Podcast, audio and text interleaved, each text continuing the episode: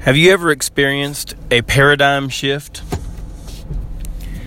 And in layman's terms, what that is is um, an extreme changing of your position, an extreme changing of your mind about something uh, upon receiving further information about the subject. I'll give you, for instance, I'll help you experience one right now. Pretend you're on the subway. Okay, I don't know how many subways here, not here where I'm located, but it makes the story easier. Pretend you're on a subway and it's a nice Saturday morning. All is well with the world. It's quiet. You're just taking a relaxing evening. I don't know where you're going in the morning. You're going somewhere. You got your paper out. You're reading the paper. There's only a few people on the subway at this time. Everything's right with the world. It's quiet. And then in come these ruffians, these tumbly boys and girls. They're uh, coming in and, and jumping off seats, and uh, one of them ran by so fast he rustled your paper and made you lose your, lose your place where you were reading. You're a little frustrated. And then you see that they're actually agitating and getting on another elderly person's nerves who are who is sitting there and enjoying the quiet just like you. But then in walks what seems to be the ringleader of this uh, group of ruffians. Okay, looks like the dad of these children. He walks in. Yeah, he's he's acting like he doesn't even is not even paying attention to these kids. You know, I mean, he's he just goes over and sits down and he's looking down at the floor and acting like he's just not even concerned that these kids are to be quite honest out of hand.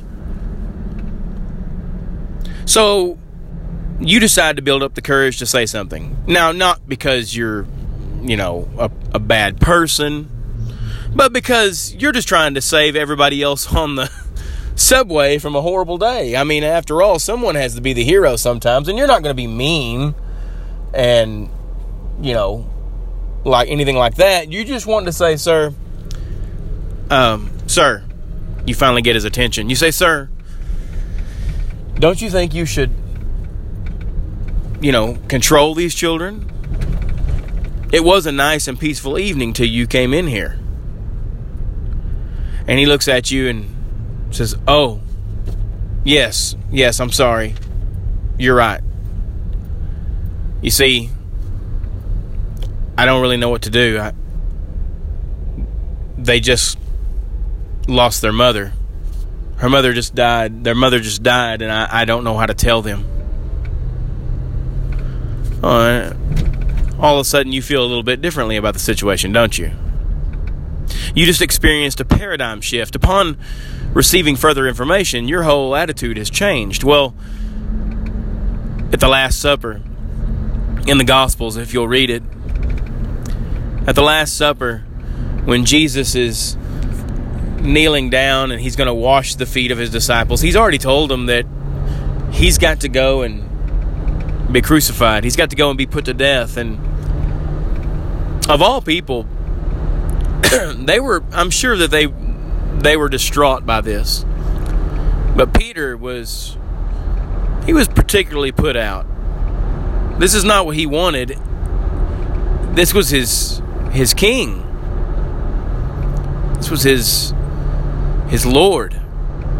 And then he began to watch his his king and his lord what he believed to be the Messiah, the son of God, get down on his hands and knees and take a towel and begin to wash the disciples' feet. I can imagine as the bowl and the basin and water was getting closer to him that he began to feel a sense of panic. You see, it's not right for God to be washing my feet. I should be washing his. I, I, I totally get where Peter's coming from. And if you know the account, by the time that Peter got uh, that Jesus got to Peter, he, you know, of course, was waiting and reaching out to get his feet. And Peter said, No, no, no. Are you going to wash my feet, Lord? And Peter said, uh, Jesus said, you know, uh, yes, he said, you're, you're not going to wash my feet. You're never going to wash my feet. I should be washing your feet. And Jesus said something that caused a paradigm shift in Peter's thinking. He said, Peter, if you don't let me wash your feet, then you have no part with me. If you know the story, Peter said, "Well, well then th- this is a guy, this is a guy who his vote was dead no. His vote on this matter was absolutely no. No changing my mind. I'm a no. You're not washing my feet." And then Jesus said, "Well, but if you don't let me, then you have no part with me." Peter began to frantically vote, "Well, then yes." Yes, not even not only wash my feet, but my hands and my head as well. Jesus said something very interesting after that point. He said, "Your your your feet, your hands and your head, Peter, they're clean. It's just your feet that are dirty. I'm just here right now to wash your feet. Not your head, not your hands." yes, literally, that may have applied. See, back in those days, they walked all over the earth in those little leather sandals. And it didn't matter how clean that they were walking in this world. They could have, in fact, just bathed. And he probably was clean at supper. But everything back then was dirty dirt, dirt roads. It their feet weren't clean.